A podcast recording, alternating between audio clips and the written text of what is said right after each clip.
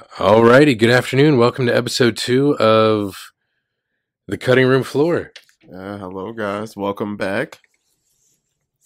I'm Jamie. And I am Dom. This week we're gonna try to be more focused, and by we I do mean me. Uh, Dom, Both of us. the Dom gave me some homework again, and uh, we're gonna talk this week about Alfred Hitchcock. we are. But we, we, won't jump right into it. So, first, you watch anything else interesting this week? Me, Yeah. I uh, believe it or not, uh, the most interesting thing I watched this week was the new trailer for The Flash. Like I, I know, I did like it. I know, I know a lot of people are talking about it, and there was also a Japanese version, which is kind of great because there's different footage in it, Hmm. and every once in a while, there's just some guy randomly yelling things in Japanese. I guess, like, I guess he's like reading what it says in English, but in Japanese. So then at the end, he's like, "Oh, so- so- Flasha," like, like for the Flash, and I'm like, "What just happened?" yeah. But but it's great. It's great in in so many different ways. It's fantastic. And and I hate to say it, but like all these people, I've been watching a lot of the reviews from the people that were there at the uh, CinemaCon Mhm. where they premiered it, and everyone is actually praising Ezra Miller. Dude, he's good. He he is good, but a lot of people judge him based on his private life. yeah, but I'm like, the So- work is there. Yeah, his his acting ability is, has always been, from what I've seen him in, from Royal Pains to Perks of Being a Wallflower. You see, we need to talk about Kevin. Actually, I never did, Ooh, that's the shit. That's a good one. but he, uh, I, the the one thing I don't remember if I said this last week or I was just talking randomly to people. The one thing I hate about cancel culture is it's biased. Yeah. So like, and it's usually what people do in their personal lives that they have affecting their professional life, like Mhm. that people want to affect their professional life. So like, if people in power, like uh, political power, I hate to get political, but obviously there have been a lot of iffy things about politicians over the past few years, but they're still they still have their jobs. So why are we going after like celebrities? Yeah, you know what? That is a really good point. That is. And and that being said, Michael Keaton looks fantastic also. Hey, he's the That he's trailer. been the man, man. He's He- been the man. Okay, ever since 19 I want to say 89 because of Batman, but Beetlejuice was a year before Yeah, I that. was like Beetlejuice really was a yeah. hard. And uh, even um look at Mr. Mom. Did you ever see Mr. Mom? I actually never saw Mr. Mom. I've always wanted to. Yeah. I'll watch that soon. I think that was what like 83, maybe 84. So it's like earlier. It's right after I think The Night Shift, one of Ron Howard's first films Yay, That he- Ronnie that, Howard. that he starred in. But yeah, he uh and Johnny Dangerously, which uh obviously was more Joe Piscopo than Michael Keaton. Michael Keaton was the man. The yeah. trailer looked good. I'm excited for it. It should be a good time. And I'm glad they decided to stick it out and release it because I, I just think it would have been such a waste. They knew what they had on their hands. Yeah. Yeah, and and that's what it looks like and that's what people have been saying. It's like believe the hype is like I think the most common thread through what I've heard about it. And the hype being from like James Gunn or Mhm. uh, David Zaslav, the head of Warner Brothers Discovery, which of course they have to promote it because they work for them or own the company. But it's when you hear other people saying the same thing, it's uh, it makes you hopeful Because I was like, it's a little more comforting. Yes, yes. Because I've loved the Flash. Honestly, I, I I'm older, as I remember saying last week, older than Dom, I should say. And I remember the 1990 Flash TV show, which was the first real thing after Batman 89 that you had as far as like superhero stuff goes, that sort of was in that same vein. And ever since then, I've been reading the comics and whatever, and like I, I'm just super excited because the Flash, comically, well, not comedically, but but, but comic book wise, is a great character and an important character to comic books generally because he saved comics. But that might be a discussion for a different day. Yeah, we'll we'll talk about that when we review the Flash. Yes. That'll be that'll be a good one. Oh, this week, you know, every Wednesday night, you know, I usually uh dive into a couple things. So I, I went ahead and I got off work a little early yesterday, and I went and saw Beau is Afraid, Mm. the new Ari Aster film with Joaquin Phoenix. Wow, how was that? It was an experience. It was three hours long. Um, it didn't need to be that long. They, they we could have trimmed it down. I did enjoy it, but I will say I like some of his other films more. But I will say this: the first act is is great. It's funny as hell. It it's fresh. It's different. It's and Joaquin he killed this role with with a lesser actor. This movie could have really failed, but he did a great job. I was very impressed with what he pulled out and his body transformation. You know, he put some weight on for it. He Mhm. looks he looks interesting. But there's some polarizing stuff in this film. You're gonna see some stuff that you've never seen in a film before. But I will say this: there's a um like a stop motion kind of like green screen animation scene they do in Act Two, and it's like 20 minutes long, but it's really cool and real trippy and interesting. Something different I haven't seen in a while. So I did I did like that. The endings I could really see it upsetting people, but overall I I did like it. If I feel like I need to watch it again because it's it's definitely one that requires another viewing because I felt like I caught a lot of stuff, but I feel like there's a lot of stuff I probably didn't catch too. So I'll, I'll give a better review when I see it again. But as it stands, if I was gonna give it a letter grade, I would give it a B. I've seen the posters for it, but I didn't see any trailers for it. And in the poster, it almost looked like Joaquin was like all the different characters. Yeah. So actually, the the kid is actually an actor that just looks a lot like him. Okay. It's not deep fake or anything like that. Yeah. But all the other ones are just versions of him in makeup. I'm pretty sure. Okay. But yes, you see him in different stages of life. Oh, is that what that? Story. Okay. Kinda. It's it's about he's uh he's kind of suffering from trauma from his childhood and he's getting therapy for this and he's supposed to go visit his mother who is the source of this trauma and he's afraid of everything like everything and it's really funny and interesting. But he uh it's really about his journey to to a discovery of something he needs to do which I won't say because that'll ruin the film. So, just based on that, what popped into my head was Polka Dot Man from the Suicide Squad. Oh, Right? Yeah, because his mom is, you know, Yeah. she. I guess he had some trauma. Yeah. It's so funny when he's uh, seeing her all giant, and then the different versions of her in the club. That's funny as hell too.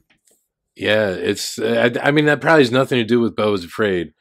It doesn't, but, it's, But, but, but, it, it, I mean, it parallels. yeah, yeah, because obviously Polka Dot Man, David Dastmalchian, I believe is his name. Mhm. Incredible. Yeah, he's Great. good. He, he's really good. And, you know, he did a really good job of portraying that kind of uh, aloofness Yes, that comes with trauma as far as dealing with other people. yeah, he definitely did. He was funny. I, I did like his arc a lot. I think they did such a good job, uh, great job with the characters in that movie. Every every character had their moment. They had their their point of interest. Uh, thought that was a good job. The fake out at the beginning is my favorite.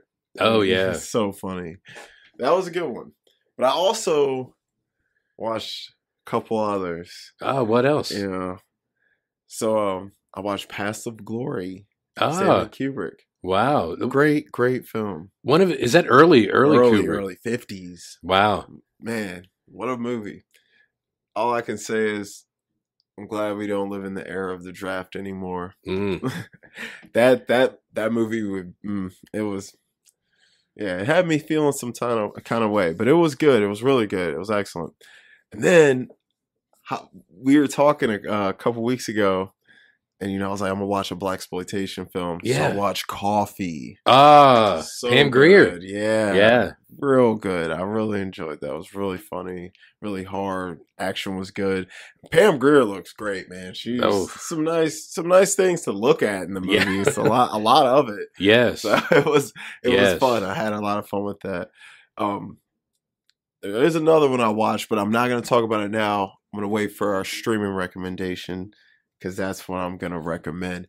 Um, but I did watch a, a old anime movie, um, uh, Hayao Miyazaki's first feature length. Um, it's the Loop Lupin the Third, the Castle of Cagliostro. It Mm. was very, very good, fun, and you know, silly. You know, rescue the princess anime story, but it was real fun. If you like anime movies, you you'd like it. So, but yeah, so we'll we'll get into the what this episode's about. So, my my one of my favorite directors Oh, is Alfred. Alfred's the man, and and we're gonna separate the artist from the personal life because you know a lot of people had a lot of things to say about him. But Alfred Hitchcock has made some of the most influential films of all time, and he's still being celebrated to this day for that reason. And I think a fat majority of his films have really stood the test of time and are still trying to be emulated to this day. His films have been remade in various ways with different titles, you know, over and over, you know, like like Disturbia. Everyone loved Disturbia, made all this money. Shia LaBeouf's so great. It's Rear Window. So it, it it he's just he was next level. He invented a lot of different things, a lot of different shots. Obviously, the dolly zoom, which is a big one, we still see all the time. That's the one. going away. I, I remember you. I think you did a video or something on it before I talking about it. in yes, one, yeah. in one. Yeah, because because of Jaws using it. Mhm, yep. Yes, I couldn't remember because watching Vertigo, I'm like, Mhm. there's that shot that Yep, Dom was talking it in about. there. Yep, Yeah. he's got it in there, and that's where it was born. Um, which Vertigo is one of my favorite films. We will. Is that the first time it was used in Vertigo? Mhm. Oh wow! Yep, he's the man. He he knows he knows what he's doing. So I did give Mr. Jamie here some homework. So I, I had him watch three films, three of my favorite Hitchcock films, and three I would probably say I could maybe scratch one and add in Rear Window if I wanted to pick a three best for him. But these are three I think were more fun to talk about. Rear Window, you know, it's been beaten with, with a stick. It's been beaten like a dead horse. So we'll talk about these other three. So we'll go on order by release. So we'll start with Notorious, 1946. Cary Grant and the beautiful Ingrid Bergman, one of my favorite Swedish actresses. So, what do you think of the film? I I thought it was interesting. I I try, I try to look at things in context. So 1946, uh, obviously notorious. If anyone's seen it or if they haven't, there there might be a few spoilers just plot wise. But it deals with uh, post-war Germans in South America and American agents who are not played by Americans. uh, so in that respect, I, I did say to Dom, it reminded me of True Lies yeah. with Arnold Schwarzenegger. You know, he's like, I'm an American spy. Like, that makes sense because you sound obscenely American. So. Yeah. It's like we were talking about Bloodsport. I'm Yeah, like, yeah. Van. Damme is an American soldier, yeah, man. which makes sense. It makes total sense. So, so it's it's it's interesting though to see it as I hate to use the word propaganda, but at the time, you know, it's like anti-German propaganda because of the Mhm. sentiment in the world still from the end of World War II. So the story just revolves around that type of eras, like 1940s espionage, and trying to find out what these Germans are doing, whatever nefarious things they might be doing. And Claude Rains, one of the best actors of all Oh, man, time, he's so good. he he plays a German, which is uh, ironic because he played a Frenchman, I believe, in Casablanca, Yep. who hated Germans. Yep. So with Ingrid Bergman With also. Ingrid Bergman. Yeah. I'm glad you brought up Casablanca because I think these two these two films fall in the kind of the same category. Both they both came out right when the war was happening or ending, and you know they definitely reflected that time period. But these films are regarded as some of the best of all time, and I think they should be cherished as relics as such because they are reminders of the things that went on throughout this land that shaped us as a country. And for me personally, and you too, even we weren't around back then, Mm-mm. but it's fun to look back at this stuff. And we got our own mess going on right now, but I still find it more interesting to look back at something that's over and done with. Yes, I Yes, I, I understand because then you get to see like it's almost a time capsule of what the perception was at that time of uh, Germans who fled to South Mhm. America. Because you know we hear about it now as like you know, well, uh, like Tom Brady's wife is from Brazil. Brazil, Mhm. and she has a very German last name. Mhm. So, so, so we obviously know Germans did. There were some things going on. Yes, yes, because I think, I think in Notorious, aren't they in Rio? hmm Yeah, they are in Rio. So it's it, it is weird to to see it as like an anti German film when you have such a good actor playing such a terrible person as as in Mhm. Claude Rains being Yes. be, being the ex Nazi or still current Nazi at that yeah, time. I'm like, you know, he's probably Yeah. still got some ties. Yeah, and his mother also. They Uh-huh. his his is in the film, and it's just because Hitchcock is, uh I believe he he's British, and then he started making American movies in the early 30s Mm-hmm. because he started in the 20s doing silent films, Mm-hmm. and he uh, obviously American and British since we were allies, there would still be that same sense of patriotism and Yeah. pride. So you would want to show you're not going to show defeat No.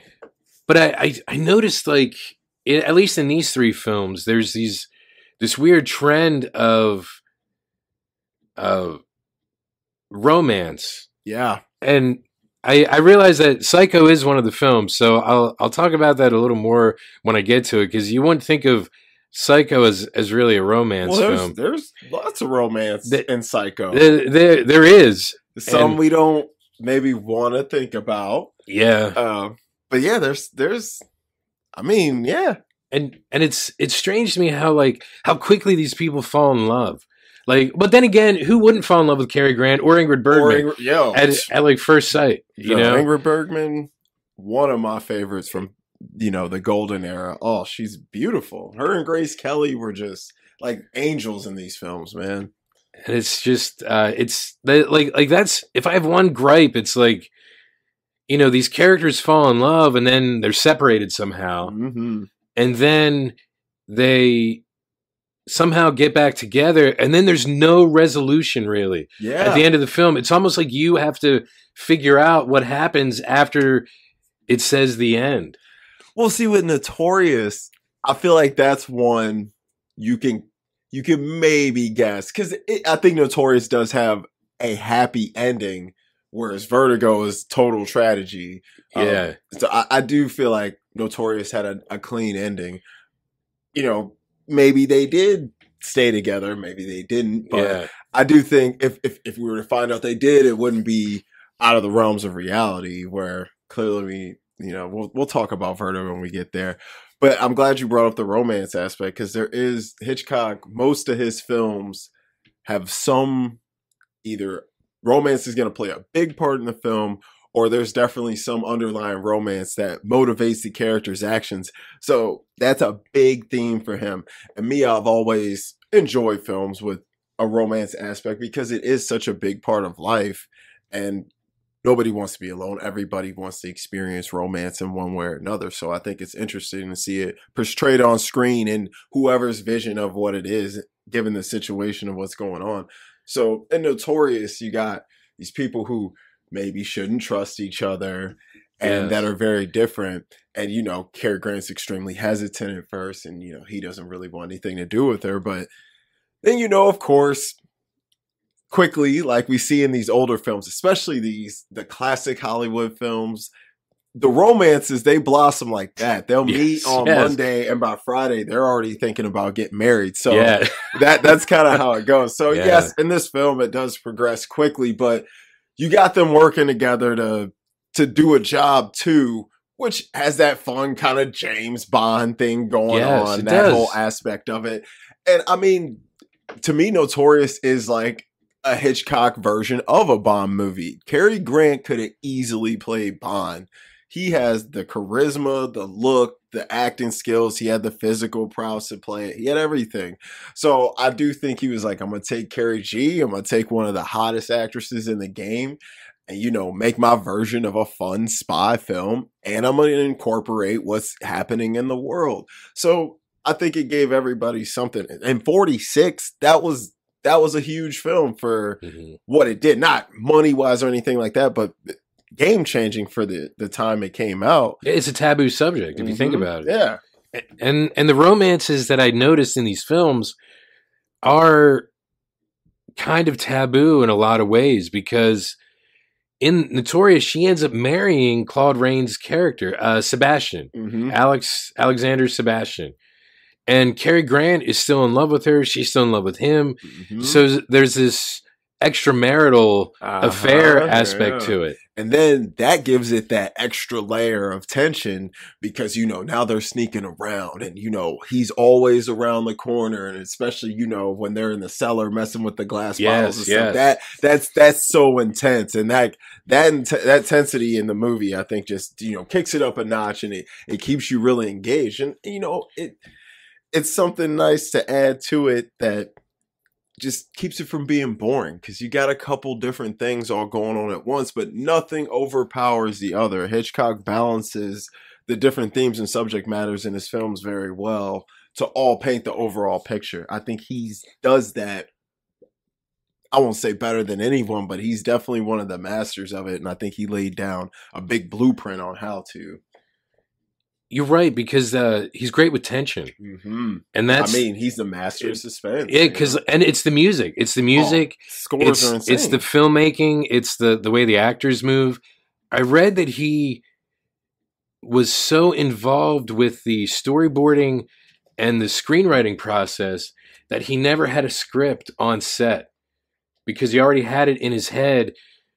Uh, like, like he already had the whole thing memorized, but he had it in his head what the final shots were going to be like Mhm. and he would never look through the with the viewfinder even though there were like uh publicity photos of him doing that he never did that way if the studio head wanted him him to like have a shot from a different angle he's like we only did one shot that's all we had Ah, all we did. So- smart. because he wanted it the way that he envisioned it at the whole way like building from the ground up. And i noticed i don't know about notorious but at least with vertigo and psycho they were both based on books. Hmm and it got me thinking because he's british and e even though at this point he's in the american film system i was thinking of uh, kubrick since you mentioned kubrick.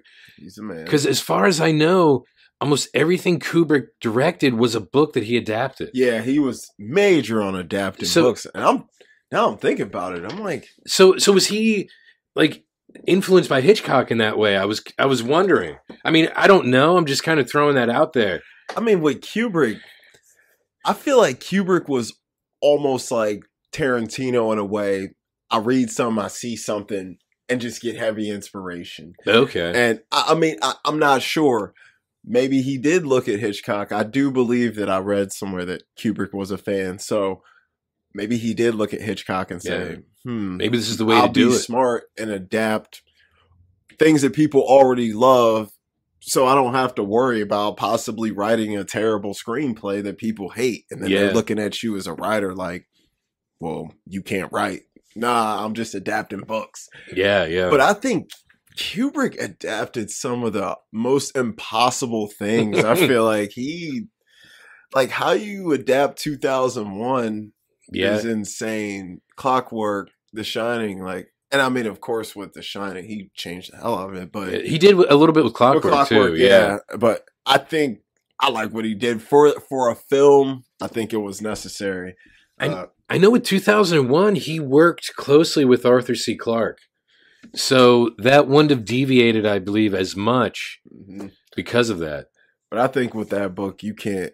You gotta stay pretty true to the source material because you don't want to mess something like that up. Because when you're dealing with space and people, you know, people start credit, uh, start come bringing up the accuracy of what's being said and things like that. You just, if you're gonna adapt something like that, I don't think you can go too off the rails. Yeah. Um, but I'm 2001 is just the second act of 2001 is just some of the best stuff in cinema, some of the best. So I I gotta take my hat off to him. But Hitchcock though, Yeah. I, I always think it's smart to adapt if you can. Some people writing's not easy and to think of stuff that's creative and you know that doesn't feel stale is it's difficult to do. So I think Hitchcock was smart in adapting some of the stuff he did. And you know, every I feel like almost every single great director has adapted at least two or three, even though a lot of them write their own stuff. I think almost everyone's adapted something. Maybe not Tarantino. I think he has written most of his stuff.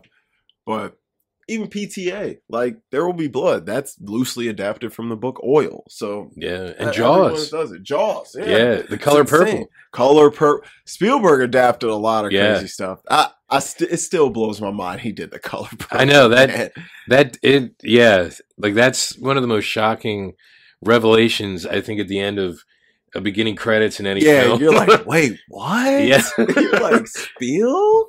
I see you. I mean, he was he did hit a dramatic streak at that point because that what's the color purple 88 85 85 it was right after temple of doom so oh yeah he usually does like a popcorn flick mm-hmm. you know and then like a serious film because think about like uh schindler's list and jurassic park i think yeah, they were back they were the same back. year yeah that's that is insane so he really went left to right with those yes, two insanity because schindler's list is can barely even talk about that film. like it's so uh Ralph Fiennes, mm, Amon Goeth, sickest sickest dude, one of the sickest dudes. But so Notorious, I I just picked it because it's one of my favorites. I just love it. Um, but what did you think of it overall? The other two, I think, are far more important okay. in our discussions in the advancement of film. But what, what did you think of Notorious overall? We'll do letter grades on this cast. We'll do letter grades, and we'll uh, we'll add pluses and minuses to those. I think honestly, like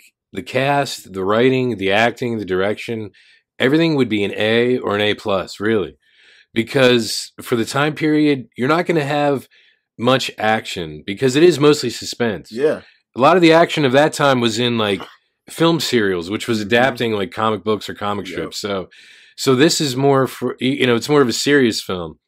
So you're not going to spend time on explosions and this and that, but you have that suspense, the tension, yep. the uh, the the way they emote, as as dumb as that might sound. Like, no, that no, that is it, it's perfect. important. Like Cary's Carrie can emote on cue insanely. Like the way this man's faces change from second to second, from situation to situation. It's just it's just insane. It helps build that. He him and Ingrid really worked that script magically because a lot two lesser actors that movie would have been average and forgettable yeah i wouldn't be watching it in 2023 yeah and even claude rains the way oh, he plays that so I'm, so perfectly he's so elegant and smooth man he, he is oh, the, the, there's an air of integrity about him even as a Nazi, mm-hmm. which it's is like, yo, which is weird like, to say. He, he, would be one of the most admirable Nazis. Like, yeah, like, okay, I'm gonna model myself after a Nazi. this one would probably be one of the better ones. Yeah, because he's because he had class to him, mm-hmm. and mm. and like the way that he his the way he uses his face to just kind of convey whatever's going on in his head, especially like walking her down the steps mm-hmm. and realizing like like when he's waiting and his mom is trying to get him to speak and and then he finally does and he's like looking and he's trying to figure out you know what's going on in his head. Yeah. Well, yeah, he's like I'm defeated, I've lost. But what I liked about him as a villain is Hitchcock gave him layers. He was he was vulnerable and he was you know, he he lacked confidence in a lot of ways. He, he wasn't he wasn't this our our villainous Nazi. He had a very humanistic touch to him, and I thought that made his character a lot better. And someone, an actor of that caliber, he needs a character like that to really sink his teeth into. And I think that was a good aspect to his character because he he kind of reminds me of Hans Gruber in a way, in mm. the way he carries himself. Not obviously he's not as sick, or at least we wouldn't see that portrayed in a 1946 film, but the way he carries himself is elegance. He's not. You wouldn't look at this guy and think he's a bad guy, criminal, anything like that. You'd be like, this guy probably walks the line straight. Yeah. And I think Hans Gruber is the same thing. You look at him like that. He's very elegant. He's got the smooth accent. You know, Yeah. Alan Rickman. You know, he's the man. But Yeah, he he was. he was so that that's kind of who he reminded me of in there. Just that element to him. The worst part of Die Hard, just really quick, a quick aside, because Hans Gruber, great villain, great character. The worst part of Die Hard for me, and I love Die Hard. Great film. I love Die Hard. When Hans Gruber, the German leader of the German terrorist group, is speaking to another German, and he says, "Schließ das Fenster," and the other German looks at him like, "I have no idea what you're saying." So then Hans Gruber has to tell him in English, "Shoot the glass," as if the German couldn't comprehend German. Now I know they did that just for the audience who didn't speak German, but it's frustrating that a German talking to a German and the German didn't understand German. I've never That- even thought about that. Yeah, that's that, the most bro. frustrating part of that film for me. And I love that movie It's to a- death. such a good movie. It is, I but that's the worst part for me. Is it? know- oh, okay. Now that you said it in English, I get it. Subtitles were around back then, so It I don't know why Yeah. they didn't just throw those quick little three words up for us. Yeah. Yeah, it just to this day it just irks me to my soul. Like, in case anyone can't read in this audience, Yeah, just we're gonna make case. sure they know everything that's going on in this film. Yeah, because he just looks at him like, "Huh? What are you saying?" His crew sucked. I don't care what anyone says. That's true. That's very true. they all, dude. You let Bruce Willis, who's like five ten, like one sixty five, dude had no Yeah. frame to him. Just run you down. He's crawling through vents and outsmarting you at every turn. It's like ten of you and one of him. The guy from Moonlighting beat them. Yeah, from Moonlighting. The guy from Blind role. Date. Do you remember Blind Date? I don't. Kim Basinger, Bruce Willis, John Larroquette. It was Oh. his first film before Die Hard. Wow, because yeah, I know the the studio was kind of like mm, Yeah. Bruce, but I guess um, who directed McTiernan? McTiernan, John Yeah. McTiernan. I guess he was like, nah, I want a, more of an everyman. 'Cause I guess they wanted him to go for Sly or Arnold, one of them dudes. You, you know who had to turn it down first? Just out of necessity. Because the film is based on a book from the 70s called Nothing Lasts Forever, Mm. Which was uh, about an old detective named Joe Leland going to visit his daughter at Nakatomi Plaza, and then terrorists are there. Okay, so they they reworked it a little bit, but it was a sequel to a book called The Detective by Roderick Thorpe. Roderick Mm. Thorpe also wrote the sequel. It was made into a film in 1968 called The Detective, starring Frank Sinatra. Wow. so they Frank had to offer good. it to Frank Sinatra first, Wow. and he had to say no because it was a sequel to The Detective. bro, Frank was how old was Frank? Uh, they, the- Too old, Frank too was, old. Frank was probably on his way out, man. Yeah, I'm like, no way. but you know they they had to, and so Die Hard is technically Wait, just a, a sequel to The Detective. Wait, just imagine. Frank Sinatra easily had to be like sixty to seventy at that time. Yeah.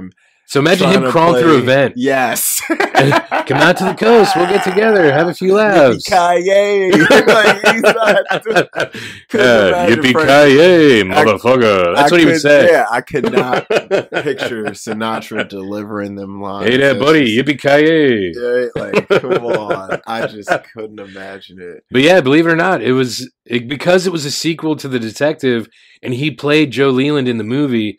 They, had, I guess, contractually had to offer it to him Yeah, first. I guess so. Yeah, Sinatra was good. I liked him in the Manchurian Candidate. Oh, yeah. one. that was a good throwback one. and even the original Ocean's Eleven wasn't bad for what it was. Yeah, yeah. For for his time, it was Yeah. decent. But Soderbergh kicked that up. Oh, he house, did. man. That- You know, that's, a discussion for another day. Because Soderbergh is another one who's in a category all by himself. I yeah, think. bro. From guess uh, what I watched the other night? A classic. Erin Brockovich. Totally Ah. forgot he did that. Look, totally forgot he did that. Just really quick about Soderbergh. 88 to like 2001, he had so many great films. It might have been 2001 to 2002 because 88 was, or 98, I'm sorry, 98. Out of sight. Out of Sight, incredible. Yep. 99 was The Limey with Terence Stamp, amazing. I never saw that. The, the Limey, Terence Stamp and Luis Guzman. Oh wow. And uh, it's it's the same story as Payback Okay. that, With that Mel Gibson, movie Okay. and Mhm. Point Blank with uh, Lee Marvin back in the '60s. It's the same basic film, only the guy is British, so he's called the Limey. The Blimey and Erin Brockovich, I believe, the same yeah, year, that- yeah. and then like Traffic, and I think Ocean's Eleven in the Ocean's same year. Yeah, dude. He And it's like, what it- what are you doing? Like. At least five great films in like three years. dude, I'm like, he had to have the the drug Bradley Cooper had in Limitless, ah. bro. Like, I'm like, how do you in that amount of time? It's just Yes. insane. And making J Lo a great actress and out of sight. he pulled that out of her. Bringing George Clooney, He Out- started her career at- acting pretty much, at- right? I believe he did, yeah.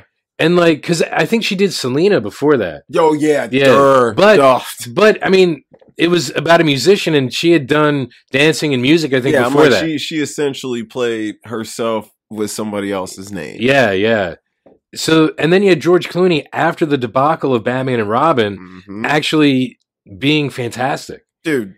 George Clooney isn't why Batman and Robin is bad though. That's true. You're right. He's a good Batman. It's not in my opinion. When I saw that when I was a kid, it was great. You know, Yeah, When I was seven, six, I don't know. So, of course, that's gonna appeal to a kid. But it was awesome when I was a kid. So, like, I have a nostalgic view for that film. So I don't dog it like everyone else does. You know, but the bat nipples are weird. But But bats have nipples. they they have to. They gotta have nipples. gotta feed the young. Yeah, So- it's true. So But I mean, George Clooney though, you, one film like that, I don't think could break his star. Dude was too handsome, too smooth, and was killing every role. yeah, I mean, from when I saw him in from Tu- from Dusk Till Dawn, I was like, "This is the dude." This oh yeah, that was even before Batman before. Ba- I, I think that was his first feature. I think it might have. No, no, no. No, what was first? Attack of the Killer Tomatoes Part Two. Oh my god! did, did he star in that? I think or co-star. oh, yeah, that's like early, early he probably wants to erase that one. It- it- probably. like like James so. Cameron, he he'll never be able to erase Piranha 2, but he would love to. He's like the Terminator is my first movie. Yeah, yeah, yeah, that's it. Mhm. Yeah, But this is this is what we this is what happens, guys. Yeah, we sorry. got one I on. apologize. It's okay. This is how it goes. so let's talk about. Oh wait. So what was your grade on Notorious? Your final grade? Oh, believe it or not, uh, everything. I would actually say an A. all right. If if not an A plus, like like maybe an A overall, but at least like for the acting and the cast was amazing. So yeah, an A plus for the cast, and then an A for everything else, like direction, yeah. Music. Score for sure. yeah, yeah, everything. yeah. I would also give that an A. You know, great film. All right, let's talk about Vertigo. Vertigo. 1958, Yes. starring Jimmy Stewart and Kim Novak, who looks stunning in this movie. You're right. Jimmy. Stewart does look stunning. Yo, look, look at him, man. Handsome devil. It's you like- know, he talks like that. Yeah, You know, I'm- a handsome guy. I, I'm agoraphobic. I got, I got Fahrenheit. Like what? Uh, especially if you if you ever watched The Man Who Shot Liberty Valance, that is one of my favorite Jimmy Stewart performances. He's just he's so Jimmy Stewart in that movie. It's great. But Kim Novak, that green dress, Oh yeah, yeah. my lord! When I first saw that movie, got excited. But that film is one of my favorites all time. If I was making a top ten favorites list, that film would probably fall somewhere around the five six area, maybe. Wow. Um, I really do love that film. That's one of the ones I saw a little bit later, and it really made me really want to dive even more into films. That that film is great. Um, I love everything about it. I even love the slow burning start to it, the the weirdness, the the confusion, the kind of what's going on. The the element of mystery in it is just great. There's a great suspenseful element to it as well. And even though there's like well, there's some crime going on, I guess, but it's not a really a crime film. It does have that suspense that just builds and builds. And when you get to the second act and figure out what's going on, you're just like, what the you, you it's if you haven't seen Vertigo, I I would highly, highly suggest it. It is one of the greatest ever made. So why don't you tell us what you thought about it? Well, a couple things. I felt bad for his friend, the woman who was the designer. Oh, the one who was doing the painting. Yeah, yeah. yeah. She because she him, she was in love with him, and he Mhm. was like, I don't care. I got a fair high." yeah. And she's like, "What does that have to do? We were engaged for a couple weeks at one point. You even said it, you know." And he's like, I, "I'm very violent." Because it's okay. So the film starts off. He almost falls off a roof, jumping with another cop, Mhm. and he's holding on to the uh, the gutter. Which on is on one of the best choreographed action scenes Yeah. ever. No, it lo- it looks pretty bad. and and and then the other cop stops because I guess he he's just an investigator. What was he or a lawyer? I mean, I forget because they said he's a lawyer at one point, and then They, they, It seemed I like he think, was a I think after he, I think he was a cop, and once that happened, I think he's like, I'm an investigator now. yeah. So So he so another cop stops on the roof to help him, and he falls, and he watches him fall to his death, and it triggers this vertigo and this this fear of heights that he Mhm. didn't know he had until he realized that he could die. yeah, Which you I think everyone in the get. situation. Yeah, yeah. So then the story goes from there, and an old friend from college asks him to investigate his wife because he thinks she's possessed. hmm So there's like this weird supernatural element to it, Yes, and then you know she. And I, I don't know if, if I should do like main plot point spoilers or not. I mean, it's been Well, it's been sixty five like, years since it came out. Go ahead, go ahead, guys. So if you haven't seen it, still watch it. It's still something you should watch. Yeah, go ahead. okay, so much like Notorious, Jimmy Stewart falls in love with this woman in like the first twenty minutes of the film. But when you see her, you can understand Yeah. why. Well, Edith Head did her costume design. Oh, The same woman who did the dresses in Notorious yeah for well, Ingrid you know, Bergman. Edith was- Head, one of the famous Edna Mode is uh, molded after her in The Incredibles. Ah, the- the costume designer. Okay. Yeah, like God, famous- see, you teach me stuff all the time. famous famous costume designer. And so you know he falls in love with this woman and she's married to his old friend and she's younger and that's what the old friend is worried about. He's worried about her her mother died when she was 26 and she's 26 and he thinks she's possessed by the ghosts of one of her ancestors who went crazy Mm-hmm. and there's this whole backstory to uh, early California, I guess. yeah, and and so he he saves her from drowning at one point, and Mhm. then falls in love with her after he sees her naked. I assume because Well, he takes her clothes Well, off. let me say this.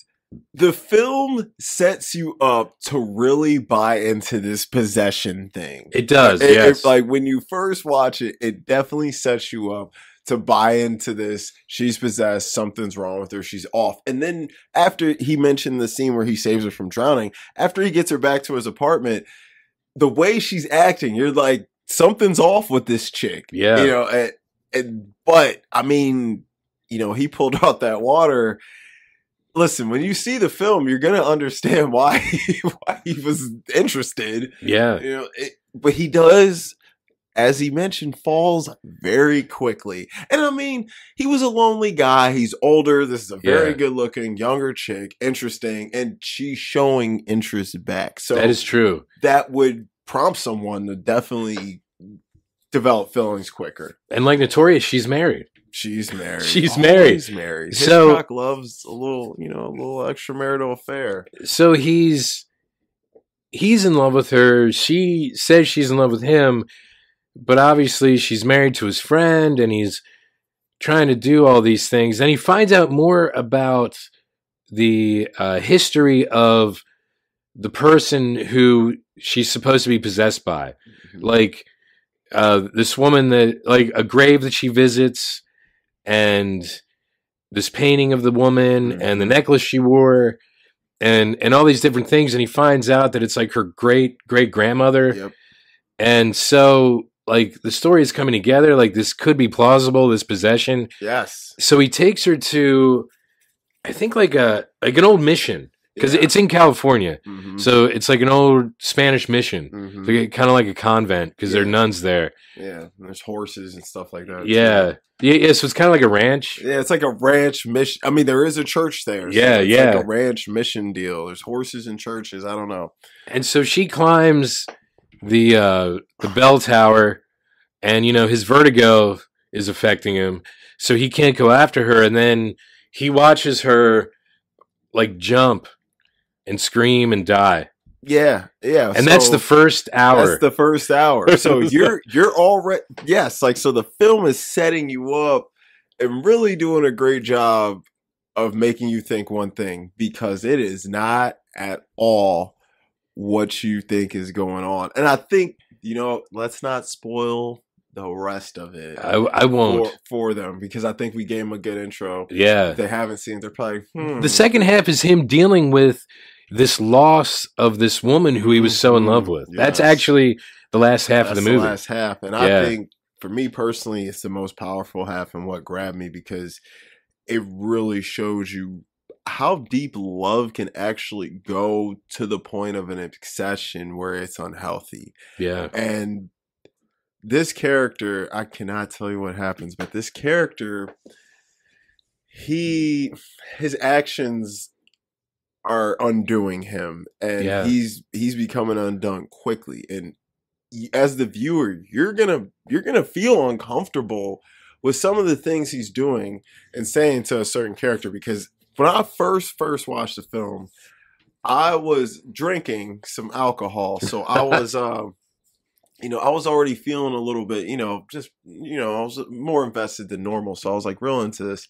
And I'm like, "Oh my lord, this man is he is going off the deep end." And then like I actually paused the film and and sat and thought about what his mind could be going through given the situation he's in because you know, we won't tell him, but you know what what he discovers, it's like that would mess with you Yeah. that would that would mess with you and make that would make you dealing with this trauma so much harder than it already was Yeah. because the love they did develop in that first half it did feel real by the time the tragedy happens but in all of this she is exhibiting very very strange behavior so i think he should have really saw this coming and i think he thought like a lot of us men do we're ego driven i can change her i can fix her i can make her Yeah. love me and he realized that wasn't the case and so the second half really shows the psyche of a man who's been broken in pretty much every kind of way you can break a man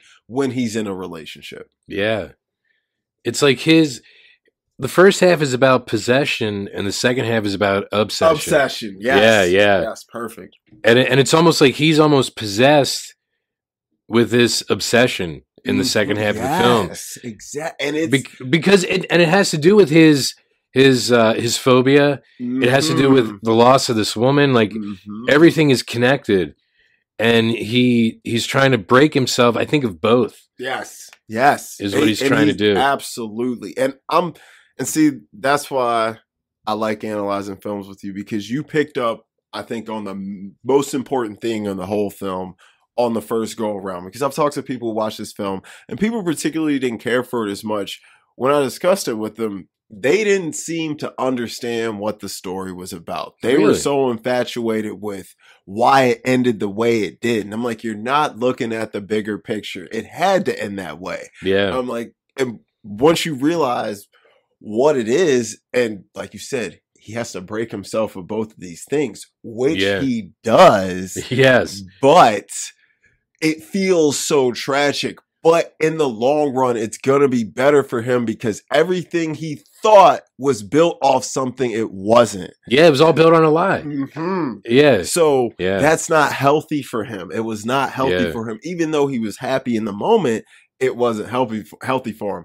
So I'm glad you picked up on the major themes of that. And, Yeah. But in this second act, the the way Hitchcock plays with colors, Yes. dream sequences, the score, and the tension building is just some of the most masterful stuff you can get in filmmaking that you wouldn't have. This film influenced so many filmmakers. You would if you go through and look up look up some of your favorite directors favorite movies or directors guarantee you'll see vertigo a few times. I believe it's the trifecta. It's the costume design very excellent I- costume very the just the the detail and everything because like in the second act you know there's a scene where costume is very Yes, important in building a certain narrative. And Yeah. the way that's played out, just oh yeah, go ahead. My bad. so it, it's like you you have Edith Head doing the costumes, Bernard Herrmann doing the score, hmm and you have Alfred Hitchcock directing it all, and the fact that it is in color, because obviously he chose to do Psycho two years later in black and white. hmm Very So- specific reasons too. So it's like all these things. You're right. The color is important in this film, and it's it almost shows. In a way, I that one scene that I'm thinking of, it's almost psychedelic. The dream scene, Yeah, hmm very psychedelic. Yeah. it felt like a drug trip. Yeah, it did, and and that wouldn't work in black and white. It would not work in black and white. Not at all. Obviously, the color green is very, very prevalent in the film. It That- is, yes. That's all that's important into building. And the way the lighting plays off of certain things are put in certain shadows and lights, and some things are highlighted and low lighting. And that all builds to the suspense. Like there's a there's an element of mystery over a certain character in the second half. And a lot of times you see her in shadowy light in certain areas and you're it makes you wonder until the big reveal is revealed and you're like whoa and the, everyone else is like whoa that color super important he mm, masterful So now, now that you pointed out that green is a very important color in this film, I realize because he's going after the wife of his friend, is it because he's jealous? Envy. Envy, Mm, yes. mm, yes that's what i took away from it Yeah, yeah. he was envious of The a green-eyed things. monster. Yeah, and and I think the one thing he envied the most was the fact that he couldn't do something that your common man couldn't do, and he couldn't simply get up to that tower. Yeah, he couldn't And save her. He's yeah. It, oh, guys, you, you gotta watch this if you haven't seen it. You have to. This and this one, I would say this one is one for the cinephiles, the movie lovers. I won't say it's for everybody. I mean, it does have an 8.3 on IMDb, but Mm. um, I wouldn't say it's for everyone. But if you like good, hard hitting mystery romances, uh, I think you should definitely watch this sooner than later. Um, you know, I think I think we broke that down very nicely. And if you watch the film, refer back to this section of this video and listen to the themes we pointed out and compare them for yourself because I think everyone takes this movie a little bit differently. And I think that's the beauty of this film. This film it doesn't spell anything for you out in black and white, which is why this film wouldn't work in black and white. This film has a ton of gray areas, and I think that's Yeah. what makes it great and a good conversation piece, and why, you know, for a long time it was on BBC's. It was their best movie of all time. Really? Yeah, for a long time. Now Wow. it's what is it now? I want to say it's Paddington 2. it's one of the best. Paddington. Listen, man, Inspector Gadget 2. I no, Did I see the second one? I'm sure I did, but it, I'm sure it was forgettable. Now, listen, I don't care what anyone on this planet says. The first Inspector Gadget with Matthew Broderick was awesome. I love that. Yet again, I was a kid when it came out, but it was still good. hey, I used to watch the cartoon when I was a kid. The cartoon was great. Yeah. I think everyone loved the cartoon. That was undeniable. Um, but Paddington 2, have you seen that? I have not. Bro, I should though, because I Bro. keep hearing great things about it's them. so good for Yeah. no reason. It's like it shouldn't be that good for a kids film. It's like like I would say it's like kind of like How to Train Your Dragon. Like How to Train Your Dragon wasn't supposed to be that good. that was a good movie. It was real good. It Yeah, shouldn't have yeah. been that good. Like yeah, Toothless, right? yeah, Was that- Toothless was yeah. awesome. yeah, Like I didn't like when I watched Inside Out. I was like, okay, this movie shouldn't invoke the feelings it's making me feel. This is supposed to be for little kids, and I'm crying my eyes out. Like I was like, oh my lord, Dude, Pixar does that to they you. it, they really do. And Yeah, but Paddington Two is, I think both of them are really great. But the second one just, it's super funny. You know, you got to watch the first one first though, so you can understand the family dynamic and why they love Paddington so much. yeah. So you got to watch the first one first. But the second one, I do think is a is a improvement over the first one. It's funny. It paces so nicely. It was written great. Um, Hugh Grant, beast in it. You know, he's a great actor though. He is, and, And- he's very good in that movie. Um, in spite think- of whatever he's done in the past. yeah, you know, I mean, look, we can forgive Robert Downey Jr. for his past. right. I mean, we he's super forgiving. Yeah. as far as I'm concerned, he's Yeah. been an angel his whole life. Well, wait, it, look, his it never affected his acting though. It really didn't. I probably made it better. Yeah, actually, I think it did, yeah. it probably made it Yeah. better. So, but yeah, Paddington Two is a great film. You should, you know, might have to. I will check that out. Yeah. All right, before we get into Psycho, uh, we gotta talk about our streaming recommendations. You go ahead and go first. A little intermission for you. Okay, I think our last one last week I suggested Zack Snyder's Justice League, which was probably a dumb idea if you haven't seen Man of Steel or Batman versus Superman. I gotta watch Batman v Superman. Yeah, those believe it or not, those films. Zack Snyder has a definite point of view, Mm-hmm. and he and he adapts things in uh, in a certain way that can turn off a lot of viewers.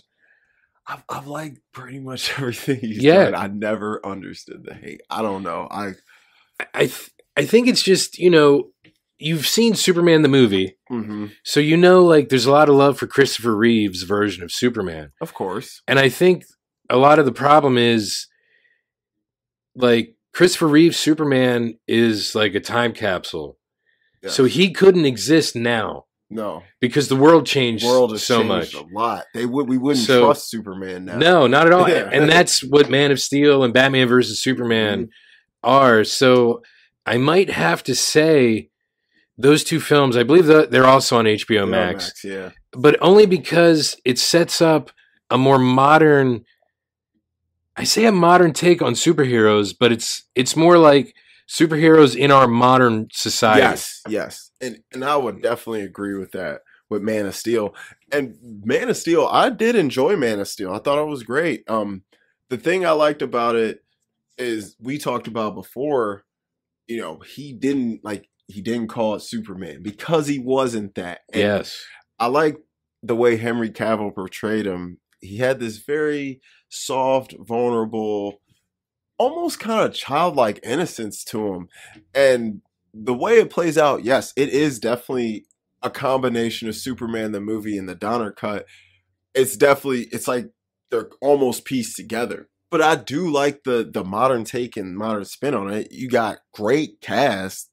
You got great people to play all the leads, so they all carry their roles well. And the film it paces nicely but not too quickly. It builds the story up really nicely. So when you do get to the end and you fight Zod, it, it feels like we were rewarded this. So I did enjoy Yeah. Man of Steel. I gotta watch Batman v Superman. So I'll probably watch that next week then. Yeah, I I say that because uh, Affleck's Batman is going to be in the Flash. hmm I saw that. And- I'm excited to see that. You know, his Batman.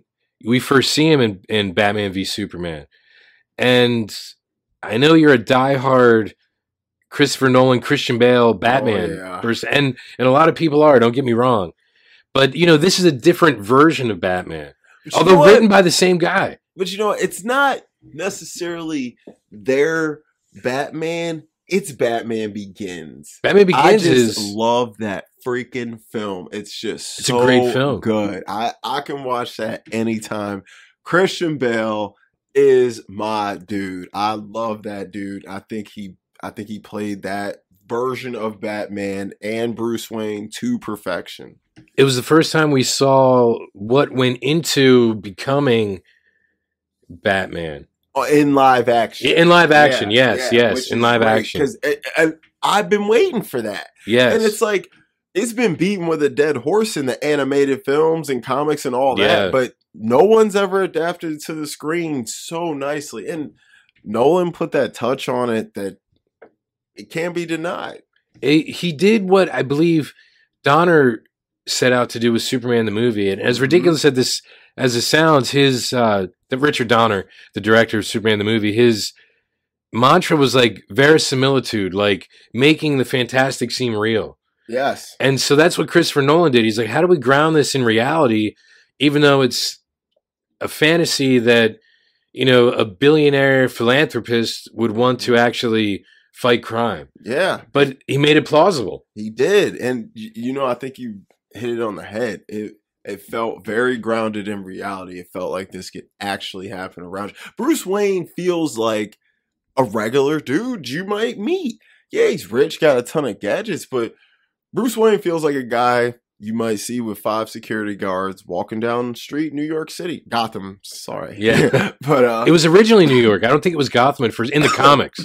I mean, I figured that. I mean, I figured Gotham was modeled after New York. Yeah. I mean, look how shitty it looks. I- hey. Man, dude, Gotham is one of the bleakest places you'd ever live. Like, I could, I wouldn't want to spend more than an hour there.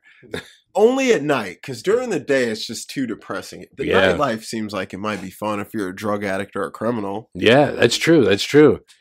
And look, the Nolan films influenced uh, what became known as the Arrowverse, like Arrow, the TV show about Green Arrow. Like that whole, at least the first maybe two seasons, have a real Batman Begins, Dark Knight, Dark Knight Rises feel to them as far as how the stakes in each film were like so someone going after this guy and the way to hit him is to do something to his city because he loved his city so much that he uh you know that's what he fought for he didn't care about himself as much as he did the city and helping make things better for other people yeah, yeah. I mean, Nolan laid he. I think he laid a hard blueprint on yeah what to do for the future of the hero genre.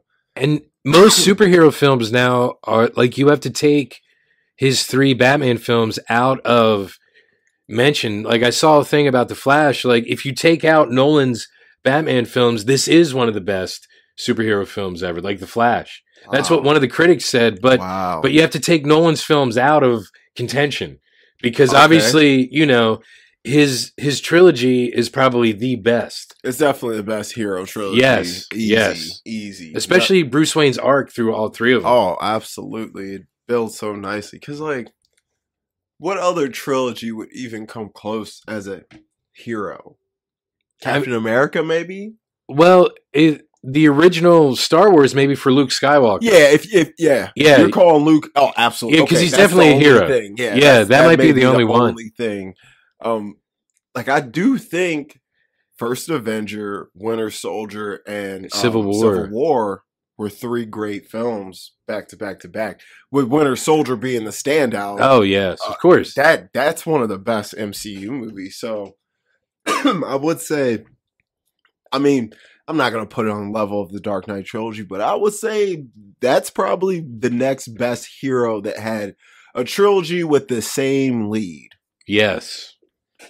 You know what? Yeah, I I would have to agree, especially about the Winter Soldier, because that Mhm. I remember reading the comics like before the movie came out because the comics with the Winter Soldier came out in like the early 2000s, and I loved them so much because they were resurrecting uh, Jason Todd, the one Robin who had who had died in the 80s around the same time in DC. So the Red Hood and the Winter Soldier are kind of the same character, but one's Marvel, one's DC. And the way that they adapted it for the film was just stellar. And for like the first real big budget film that the Russo brothers did, Yeah, amazing, they were. Amazing. They came on nice with that. They hit the scene hard with that. That I was blown away by the Winter Soldier. I was Yeah. like, man, that's. I was like Chris Evans, bro. Oh you my got God. something, bro. I I've grown to like him quite a bit. when he and Scar, uh, I mean, I almost said the Scarlet Witch. It's terrible. When the Black Widow, Mhm. when he and the Black Widow are like hiding out, and he puts on the glasses, Mhm. and I'm like, this is a perfect Superman movie Yep, right there, right? dude. He, This is my disguise. I'm putting glasses on. Yep. He he's I think he played honestly outside of Tony Stark and excuse me. That's all right. Outside of Tony Stark and Iron Man, I think he might be the best MCU portrayal. Maybe. Because I do think Chris is good as Thor.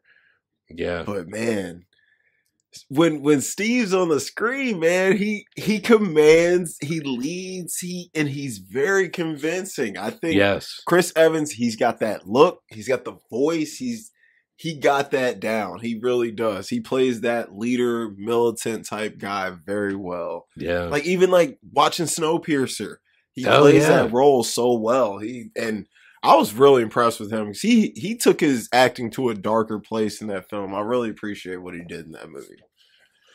All right, I'll give you guys my so Yes. stream recommendation. yeah, it's, yeah. It's Man of Steel and, And- Batman vs Superman. Yes. All HBO right, Max. guys, Yes. HBO Max. Mine is also on HBO Max.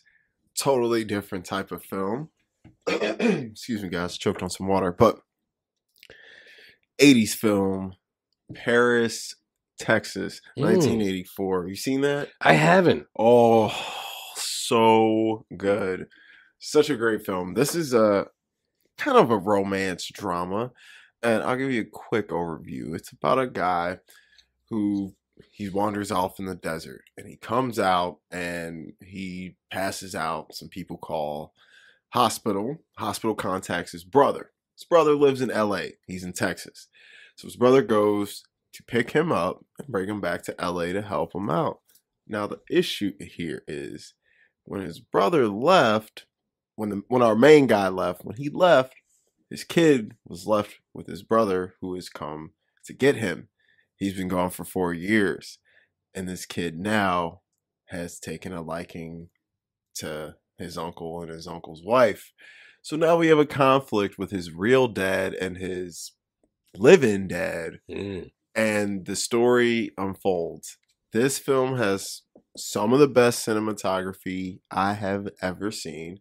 I just was in awe of the film. About halfway through, I was like, you know, no matter what the story is in this movie, this movie will automatically get a, at least a 7 out of 10 just for how beautiful it is and how good the score is. It's a road trip film, and what's his name's Wim Wenders. Oh, is he, directed it? Yes. Wow. Wim Wenders directed it. Uh, and Wim Wenders also did Far Away So Close and Wings of Desire. Wings of Desire was good. I didn't Yeah. realize he Yeah. did that. I never saw the other one. What was it?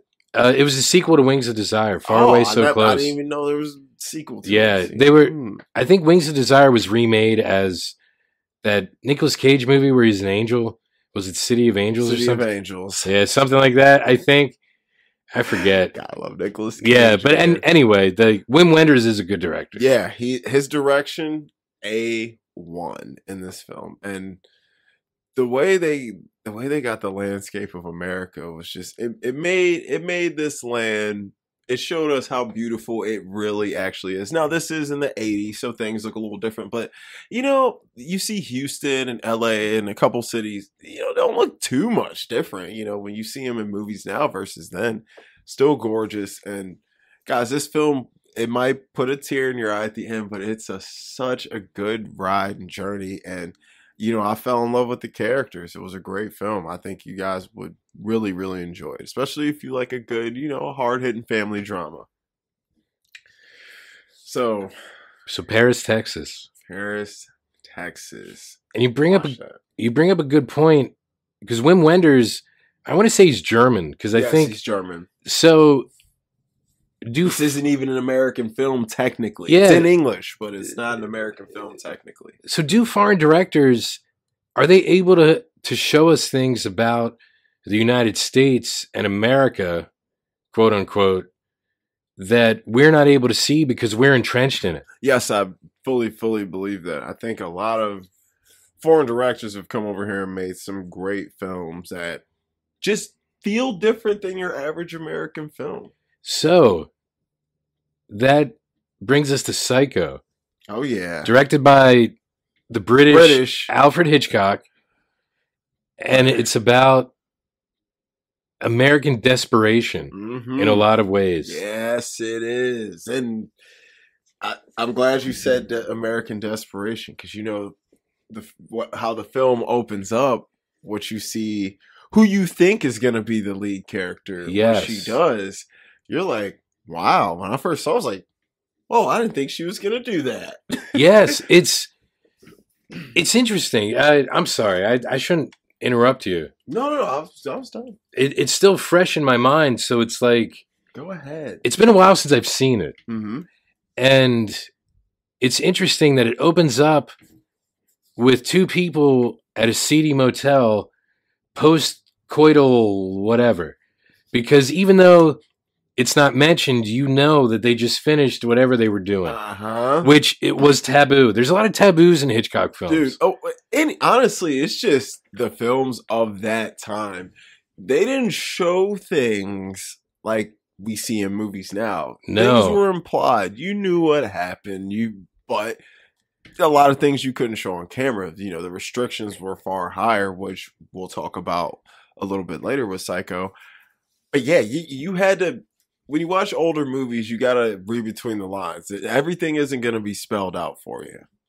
and it's just crazy to think like because the guy sam i believe is the man's name he's talking about paying alimony to his ex so I, i'm assuming he's still married that's why they're in this seedy motel Mm-hmm. that uh, Janet Leigh's character marion marion references like you know it's quarter to three check out is at three at this kind of hotel Mm-hmm. because they don't care when you check in they just care when you check out Check out. and they don't care how long you're here Yep, you're one hour. Do your Yeah. thing and bounce. and it's it's interesting that that's who the main character is. The main character is someone who is willingly putting herself through this type of relationship where you know, I hate to say she's like either the side piece or or whatever, but that's really what she is and that's what she settled for. So she goes Mhm. back to her job and you could tell she's unhappy Mm-hmm.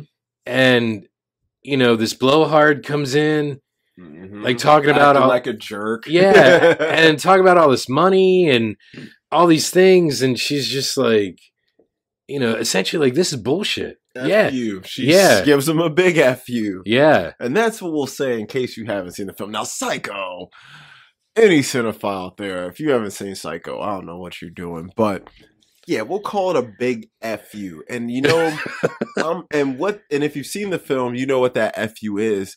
And I'm glad you brought up desperation and the time period, and you brought up how she is as kind of our protagonist figure. She was very representative of the changing of America as women were being more liberated and willing to do things that the women of 10, 15, 20 years ago would have definitely frowned upon. Definitely wouldn't have, you know, gave the FU to that guy in the way she did. But that was her doing that was a means, a further means to further liberation yeah where I think that's a, a overarching message in the film about being liberated, and it doesn't just go in the way of the ladies. Same thing with Norman Bates, and we'll talk about him later. But go on. yeah so she finds herself on the run basically Mhm. but like on the run from her own life from her own life. That's just like it doesn't. Yeah. I mean, it's not yeah, they're like by the time you know the laws involved, you know things are already kind of changed. So yeah it's like she's running from who she's become because she doesn't know how how else to change her situation mhm. and and it's interesting because it's it's almost you know it predates like desperate housewives by you know 40 years or more yeah, 45 years or something it's 1960. So yeah 1960 and desperate housewives was like i think 2004 2003? Four? Yeah. like so but you know it's like it's showing those seeds of dissatisfaction in the post-war era like like what's wrong with like the uh i'll say like the nuclear family like like the leave it to beaver yeah, type of family like not everyone has that nope. So, what are the people like that don't have that? And what are they willing to do to change that or to change their situation if they don't have Ward Cleaver to Yep, take care yeah. of Yeah, you know the white picket fence and Yeah. because Because Sam is tied up. You know, he works at a hardware store and he pays alimony. Yep. His So he money, can't provide he ain't got for it. no money. He's Yeah. like, I'm broke. He's like, shoot, only way we can get some money, we kill this chick. Yeah. you know? Yeah. Yeah, it's it's a tough situation. And you know, going back to Hitchcock's suspense building, one you mentioned her being on the run. So when she's on the run, you know, there's that scene where she's uh, a little bit afraid that she's about to get caught with what she's doing. And Yeah. Just the small little suspense building in that scene is a precursor to what's coming later because the film starts out, it kind of reminds me of From Dusk Till Dawn in a way, how Mm. it's almost two different films. Yeah. The first half feels like a crime film, and the Yeah. second half feels like a horror film or a psychological thriller. And leading up to that, you're feeling this tension, but not in the way that your typical horror film would would do. Because this is one of the early horror films or early slasher films yeah. for sure. Slasher. Yeah. It, it definitely almost pretty much invented the genre or, or put it in, in households. So by the time she gets to the Bates Motel, which you guys all know what that is and know who runs mm-hmm. it, by the time she gets there, you're almost forgetting that you put Psycho on. yeah. You know, you're, you feel like you've watched something else, but then you are quickly reminded when you see Anthony Perkins brilliantly, brilliantly playing Norman Bates. He he's excellent in this film. But I'll let you go on. Well, you're right. She um Hitchcock does a bait and switch in his films. He does. He does. Absolutely. He, Vertigo. Yeah. Huge. Bates. Yes. That's probably one of the biggest bait and switches in a film of all Yeah. And and he does the same thing in Psycho. hmm Basically, because yeah, you're so invested in this character. He builds this character up for the first half of the movie and then changes focus. Yep.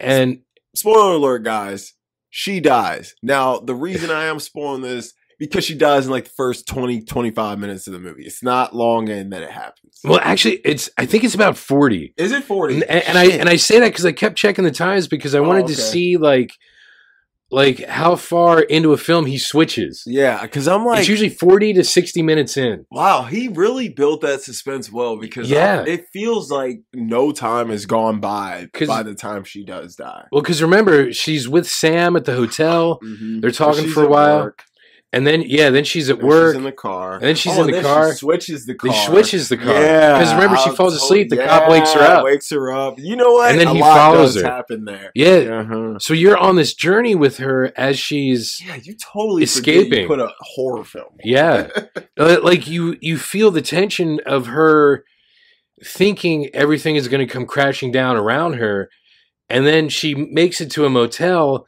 and you almost feel that relief with her. yes. And you know she talks to Norman, and she He eats feels with him. Feels like a nice guy. yeah, He feels like this He- is a safe guy. he's a lonely introvert. He's a lonely introvert. You know, he's just happy to serve you as a guest in the hotel. Yeah, And, you know, Norman, he displays this childlike innocence to his character. And I think, obviously, if you've seen the film, you know why he is the way he is. yeah, And Anthony Perkins, like, I think he played this role a little too well because I feel like he got typecasted after this. I feel like I think he did. I, I feel like he never got to because I would have loved to see him as a hero type or you know someone to get behind in a film because I think this guy had incredible talent. But what he does in you know the Marion, it's like it's just insane. Like to think about it, even with all the stuff we've seen that's come out that's just gory, gross, crazy. Just the way Hitchcock works that camera in that shower scene, bro, you it it makes your heart beat. You're like, oh my god, dude. and the blood is chocolate, which is another reason it's in black and white. Because back then we didn't have this kind of stuff in films yeah, which is why what happened to Baby Jane was like originally rated X because Really? yeah, because all, all violent it was. wow, And Hitchcock was like, obviously, I'm not doing that. So, chocolate for the blood. You get the first toilet flush ever on camera. yeah, yeah. When she's ripping up the paper. yeah, first Yeah. toilet flush on a camera, and then Wow. you know, even though it's chocolate, it's in black and white. You still know what it's supposed to represent, and it doesn't take away from the suspense and you know how screwed up this situation is that you're watching. You know, you know what scene I love? Hmm. Right after she grabs the shower curtain, Mhm. falls down, and then it's showing the water, Oh, going down the slowing drain, Oh, it's and- one of the best. and and then it goes to her eye, Mhm. the circle the pupil of her eye and how dead it is. Yep. I know that sounds weird to say, no, but no, that's it's a great transition. no, it's considered super iconic. You, you, Yeah. you aren't weird for bringing that up at all. This this is def. I was one of the first things I noticed about that scene. I was like, hmm, this, the, what this what this man chose to put on screen to show us is just, it's it's crazy. It's to think of. It's just nuts how this holds up so well after all these years. After we have all these effects, we can make stuff look so real now. And I take the practical effects in Psycho over the CGI in Morbius.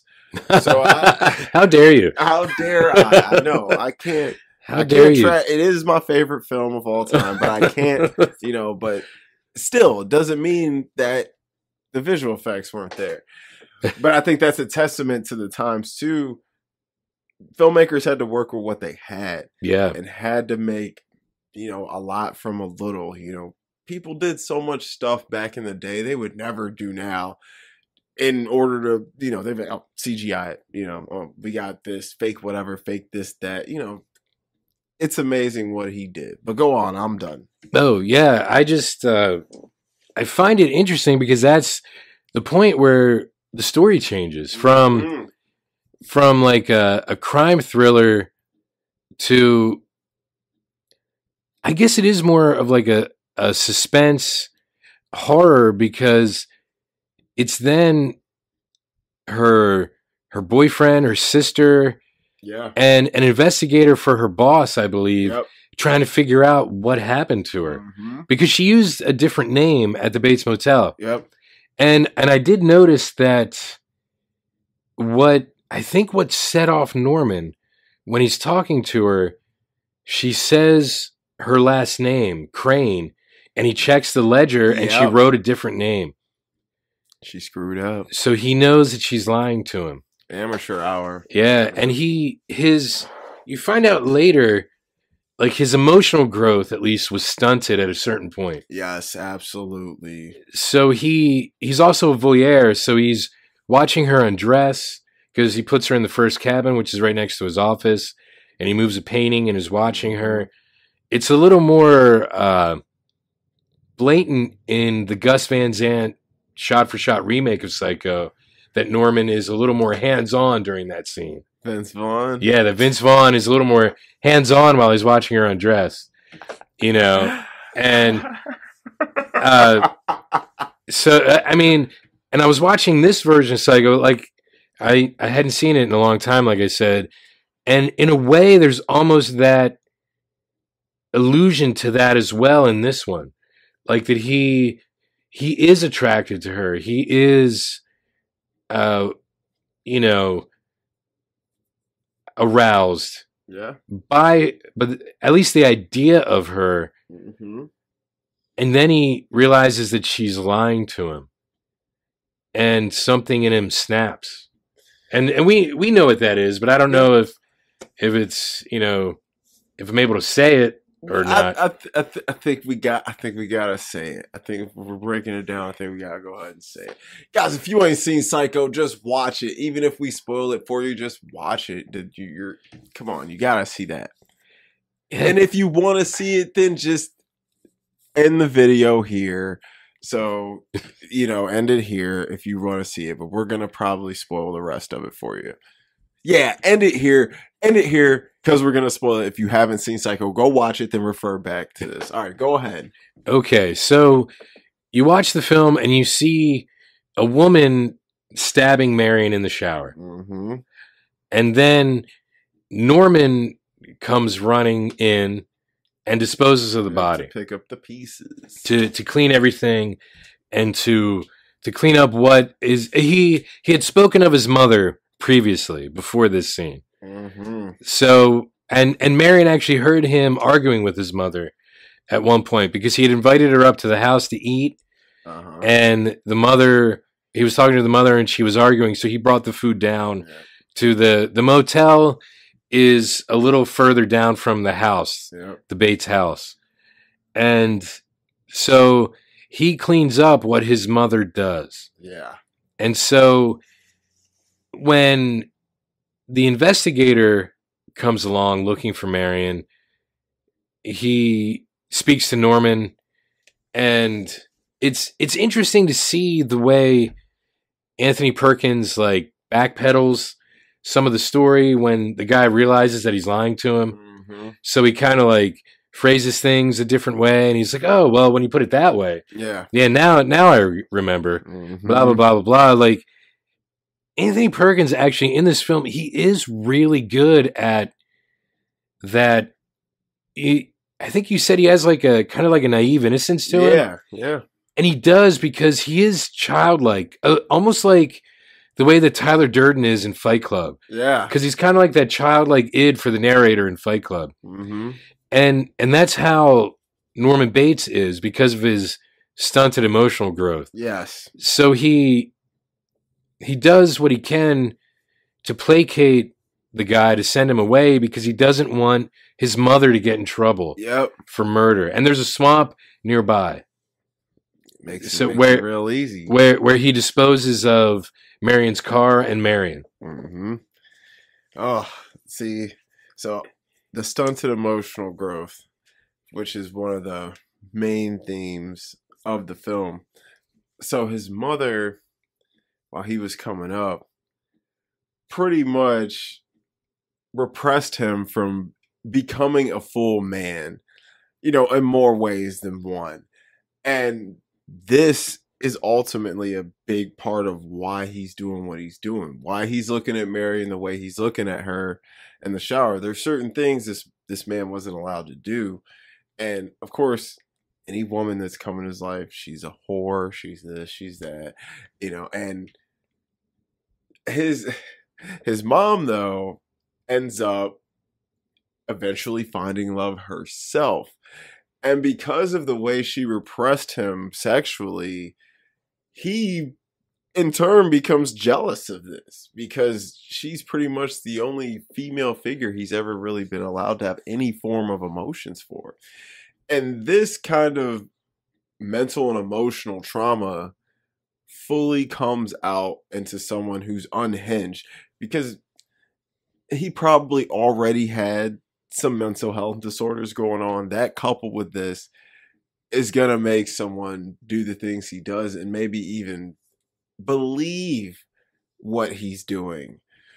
So I'll let you I'll let you go on from there with your analysis. Uh, yeah, I mean that's that's actually what it is. It's what it's how his upbringing broke him to the point where he like even the town doesn't really uh talk about whatever happened at the Bates uh it wasn't at the motel, it was at the house, so at the Mhm. Bates house house. and so like the like Sam and the sister okay so the the investigator leaves and then he goes back to talk to the mother because Norman had spoken to the investigator about his mother Mhm. and when the investigator goes into the house the mother was like well I'll take a stab at it Yeah, literally. because he because the investigator's at the top of the steps it's a really crazy scene Mhm. and she like stabs him across the face and he falls down the steps Mhm. and then she jumps on him and just keeps stabbing him. Yep. So once again, Norman is called upon to dispose of a body. Yep. Once again. And as he's disposing of this body, I believe Sam and the sister, Marion's sister, show up Yep. and they want to get a room because they decide to go and investigate themselves because they haven't heard from the They haven't heard from him, and they, you know, the sister is super like, bro, something is wrong here. Yes. and I mean they both feel it, but you know, I think that's another thing. Intuition, it's you know when something's off, you know. So, yes. And so you know, they they do their investigation and they find out basically that uh the sister finds the mother the preserved corpse of the mother Mhm. and Norman comes running and dresses the mother wielding a knife.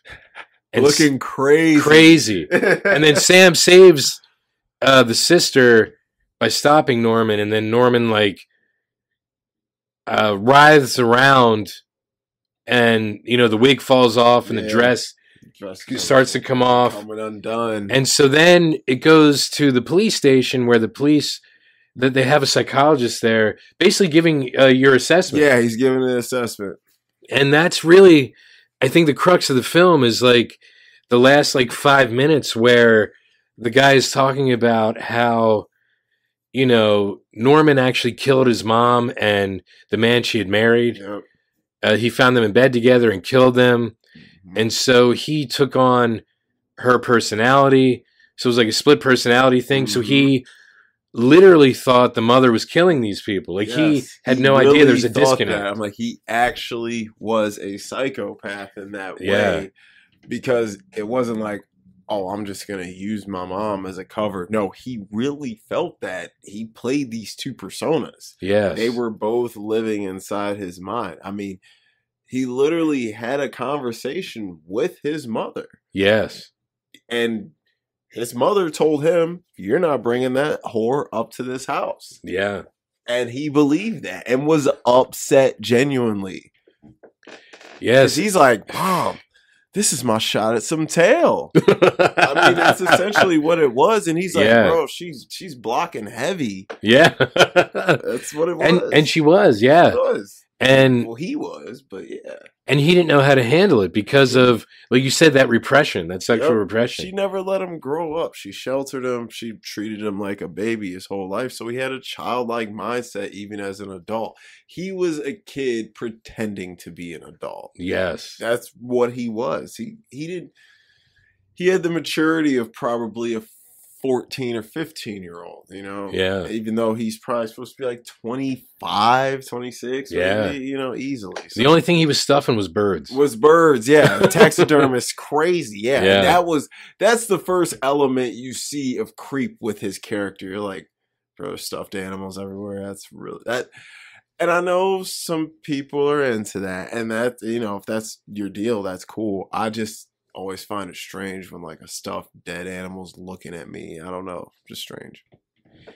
yes. Like we don't stuff our loved ones and keep them in the house. Like so, I just I don't know. unless they're dogs or cats. Ye- Some people do that. Yeah, I'll bury him. Yeah. So I I noticed a few things. Like if you if you if you don't know this, the Texas Chainsaw Massacre and Psycho are based on the same guy. I mean, that's what it pretty much seems like. yeah. in a way. And the layout of the houses, I believe, are the same. Like if you watch the original Texas yeah. Chainsaw Massacre. Especially the way like the basement goes down. yeah, and and the stairs going up stairs and going up, how they like, are and everything. and over. Yeah, yeah. even though the house in Texas Chainsaw, I wouldn't step foot in there with a hazmat suit. No, I don't, I don't think anyone should. It looks. Ugh, bones and oh Yeah. stuff everywhere. Uh, uh, Saws just laying around. Ugh. Yeah, they they stuffed more than animals. they stuff way more than animals. Like yeah, and that was a whole family though. Yeah, and and it's like, and honestly, like, I, I made my greatest villains um the other day, and I was thinking about Yes. what horror guy I wanted to do, and I had to come come to Freddy Krueger because Freddy Krueger is inherently the most sick out of them. Leatherface really was. He was the same thing as Norman Bates. He had a childlike mindset Yeah, yeah. and he was essentially controlled by someone else. He really wasn't the evil guy. The the older guy who was living there was pretty much running the show and telling Leatherface what to do. So yeah. and but the the, the best thing about Texas Chainsaw is like that's an interesting like the statement on kind of vegetarianism it takes with the way they, they how they treat humans like essentially animal meat Yeah. and I and I've read I've read somewhere I think it was maybe Guillermo del Toro or somebody um they're like yo after I watched that movie I didn't eat meat for like two months I just couldn't Yeah. I'm How could you? Texas Chainsaw is The original. the original yeah Yeah, the, yeah. the budget what they did with that budget insane like some of the most shrieking screaming you'll ever hear Oh my. God, like, Lord. when he's hitting that woman on the head with a hammer, yeah I thought he was really doing it. yes jeez. yeah. Oh, putting them on the hooks. Oh. Ugh. Yeah. And like that idiot goes in the house. I'm like, dude, don't go in the house. You don't just walk into people's houses. I'm And- like, you know what? Look, other than Psycho, I think that was the first because that was like seventy four, I think it's maybe. 74, yeah. Yeah, and that's before Halloween, before, Yeah, before Friday the Thirteenth. the 13th. Before any of those. Freddy. Um, yeah, because like, as far as horror after Psycho, what you had, like Night of the Living Dead was what, 68? Yeah, Um, I mean, you had like your probably your Hammer horror your Hammer films, horror, yeah. but that's like Dracula, Dracula. Frankenstein, Yeah, those whatever.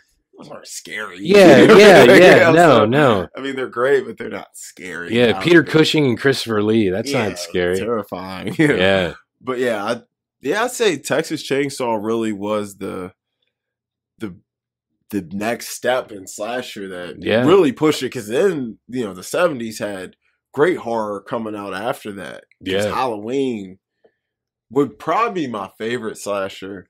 Um, because Halloween, man, that movie's scary as man. yeah. When he's when he's punching through the closet and she's in there like crouched down, I was like, bro, girl, you gonna get your ass. Yeah, and no, that's connected because it's Janet Leigh's daughter. yeah, crazy. Yeah. Crazy, you know. Yeah, So yeah, um but yeah, so Psycho it's a, it's a great film. It's uh, it's one of my favorite Hitchcock films. There's a lot of other Hitchcock films I like. Um, I almost did North by Northwest instead of Psycho, That's but I know this film. man. I know this man's seen that, And I love loves it. It's so good. So I was like, I want to look something a little different. Cary Grant. He's just the man. He is. he was so good in that film and plays such a good physical role. Yeah, And you know, he showed he was a lot more than a handsome face. I mean, he showed that a long time ago.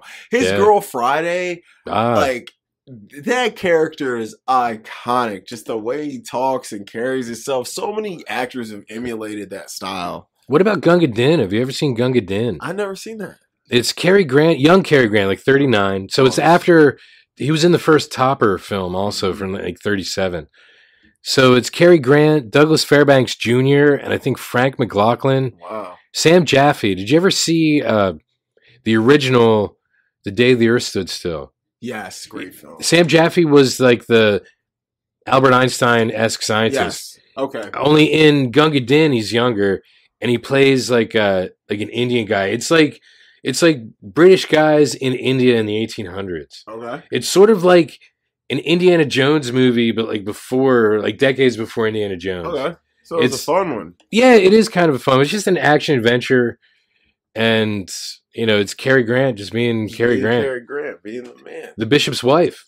Bishop's wife, dude. Look, he is Endless. incre- yeah, incredible. Endless. He's insane. To catch a thief. To catch a thief. Another good collab with them too. Yeah, And one of my favorite roles of him, him, Katharine, and Jimmy, Philadelphia Story. Oh, Philadelphia Great Story, film, You know, he's wow. he he's in a lot of the what are considered some of the best movies ever made. So Cary Grant, even if the movie ain't that good, he'll be good in it. So Yeah. just know if you put a Cary Grant film on, you'll you'll be okay. Especially forties and up, you're definitely good. the way he um, delivers a line. Yes, I'm like he Yeah. just does it like none other man. He's Yeah. definitely one of the best. But so oh, we didn't grade Vertigo first. Oh yes, give me your Vertigo grade. Vertigo. Honestly, Vertigo. I would have to give that an A also because even though you know I make fun of the way Jimmy Stewart just says everything, Uh huh. it's like he he brings an emotion to it that his voice helps sell. Yes, I think in that second act, uh, Yeah. second half, I definitely think his voice and his kind of everyman style really carries that because to see an everyday man like him going through that, it helps break you down as a viewer as well. Yes. Yeah. Yeah. Vertigo, I I'm giving it an A plus, one of my favorite films. But that might me be being biased, but Vertigo gets an A plus from me. So Psycho, Psycho. grade on Psycho. God, believe it or not, uh, just because it did innovate so many things. And one thing I was thinking about, because you're, what is it, a dolly zoom? Is Yep. that that? Mhm. I was, I was wondering, like, how many things Hitchcock innovated before and after he got to Hollywood. So I wonder if a lot of the things we attribute to because I was thinking about just that one thing, but also he would have had to have done many things to get to that point. Yeah. So I wonder if all the all the love we give to Orson Welles for Citizen Kane, if Orson Welles was influenced by early Hitchcock, and I maybe mean, that's what got him to that point. I mean, they they, I mean, they kind of they were making films in the same like era. Yeah, they I were. definitely think later Orson Welles was influenced by what Hitchcock was Yeah. doing while he was starting out. Yeah, because For sure. Hitchcock was doing films almost for twenty years at the like- point that you know Welles would have started. Yeah. So it's like, he's he's you know. gotta be, but like. 'cause God, Hitchcock's done so many films. He has a lot of movies. I mean, like, even if you watch his movie, I think it's 48, maybe. Rope. Rope. Jimmy. Stewart. yeah, Dude, like, it almost looks like one continuous shot the way he did it. Very, very little cuts. And that helped build the narrative of what that story's about. And he's Yeah. one of the first dudes to shoot a shoot a uh, movie in pretty much one room with no cuts and make it that good. And I think people, everyone has been praising Sam Mendes for 1917, 1917, yeah. which he deserves it all. It's great. But I mean, Hitchcock Ben did a cutless film back in the day Yeah. and did it with way less visual effects to help aid it and push it Yeah. along like 1917 has. Because, like, yes, it's got the one shot thing going on, but there's so much happening around. You're just like, holy hell, I don't even know where to look. So, you know, but yeah, so I mean, he's and that's a good point. Like a lot of his, he does do long, lingering takes, mm-hmm. and there's nothing wrong with it. Like because you you feel like you're more invested in it because you're right there with them. yes, you get locked in. That's And- that film I was talking about earlier, Paris, Texas. Yeah, Like the last scene, bro, it feels like feels like eight nine straight minutes of just one shot going, but it works. Like if if directors can do that and they work, I'm all for it. Well, I know more recently, like Daredevil, when it was on Netflix, it's now on Disney Plus. Mm-hmm. You know, in the first season, I forget which episode, maybe the second one or third. There's like this really long fight scene that's just one scene. It's like no cuts. You know, it's That's like awesome. him going through a hallway beating the hell out of people. And Yeah, then in the second that. season, it's the same thing, only going down, I think, a stairwell. Ooh, It's oh, I gotta I gotta go ahead and watch that. I'm yeah, Daredevil was great. I gotta watch that in the Flash. Oh Yeah, the Flash definitely. There's just so much hero content, bro. The hero content is You get it's fatigued. almost endless. Yeah, like, Yeah. it's almost endless. So, because I got you know I try and mix it up and throw all kinds of stuff in there. Like, dude, yesterday I watched Beau was Afraid, which Beau was Afraid actually has a lot of the same themes as Psycho, Oh, really? It's sexual repression mostly, Okay. mother issue. Yeah. actually, now I think about it. They're very similar films, but um, as, as far as the themes go, Yeah, not, yeah. not what you're seeing, but what Yeah. it's about. Uh, but I mean, I watched Beau is Afraid, which I would call a black comedy thriller. I did Paths of Glory, a war film from the 50s. I did Coffy, a blaxploitation film Yeah. from the 70s. That I did Past or um, Paris, Texas, 80s drama romance film, and then I watched an anime movie from the late 70s. So I'm all Yeah. over the place. You know, I never Yeah. want to. I never can. I can't stay in one pool too long, or my fingers will get too wrinkled. Yeah, I've been trying to watch. Uh, oh, actually, Psycho. I'm sorry, Psycho. Yeah, it's cute. I it would have to be an A, just because Yeah, of it was actually trend setting. Because I think after that, because of let's say like the toilet flush, mhm, the uh, glimpses of skin, like not really nudity, but glimpses of skin, like you've you'd never really seen before. Mm-hmm. and and the way it pushed the boundaries and i believe moved filmmaking forward i would say and and that's not even the direction the music bernard herrmann again Yeah.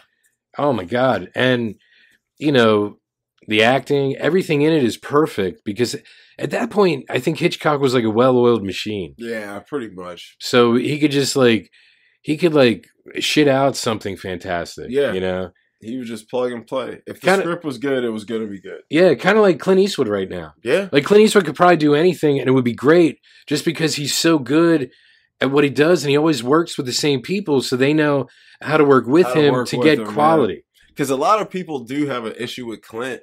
They're like, you know, he's kind of he's very like, let's move. He don't one take. He's, Yeah. he's they say he's a little harder to work for, but and I do think that's why it's the same guys. I mean, Morgan's like, I just eat his style up. He's my boy. You know, I've known him forever, so it's natural. I'm gonna be in a lot of his movies. You know, I'm easy to work with with him. It makes things go smoother. Yeah, And I think Hilary Swank said she really had a good time working with him too. So yeah, I mean, some people take to that style and some don't. Bradley Cooper really liked it. He's Yeah, like, I yeah. like that style. But then other actors were like, nah, I can't get down with it, man. I need that first take or two to, you know, get my feet wet. So, it probably stretches you to you know be better. yes. So, and some people like, you know, like you just said, need probably a few takes to get into what the character is actually feeling. hmm And I think that's where you got to talk to your director before you even start shooting to understand what this character is supposed to think and how they're supposed to feel and act. Like, you got to understand your character and when you're playing a role. And I think when people understand the assignment, whether the actor is great or not, the performance is going to be better. Yes. So, guys, I know that we probably kept your your attention far too long. If we have, um, next week we'll get we'll get into another director, um, and we'll we'll we'll add a couple little things to the list to the to the intermissions to make it a little more fun for you guys with the streaming recommendations. So. You know, wherever you listen to podcasts, we'll be we'll be expanding and growing, and you know, this stuff takes time. So, eventually, you'll be hearing these on all the major platforms. But hope you guys enjoyed. Um, anything you want to say before we head out? Uh, not not that I can think of. All right. Not right now. Other than uh, until next time, we'll Until see you time. on the cutting room floor. See you on the cutting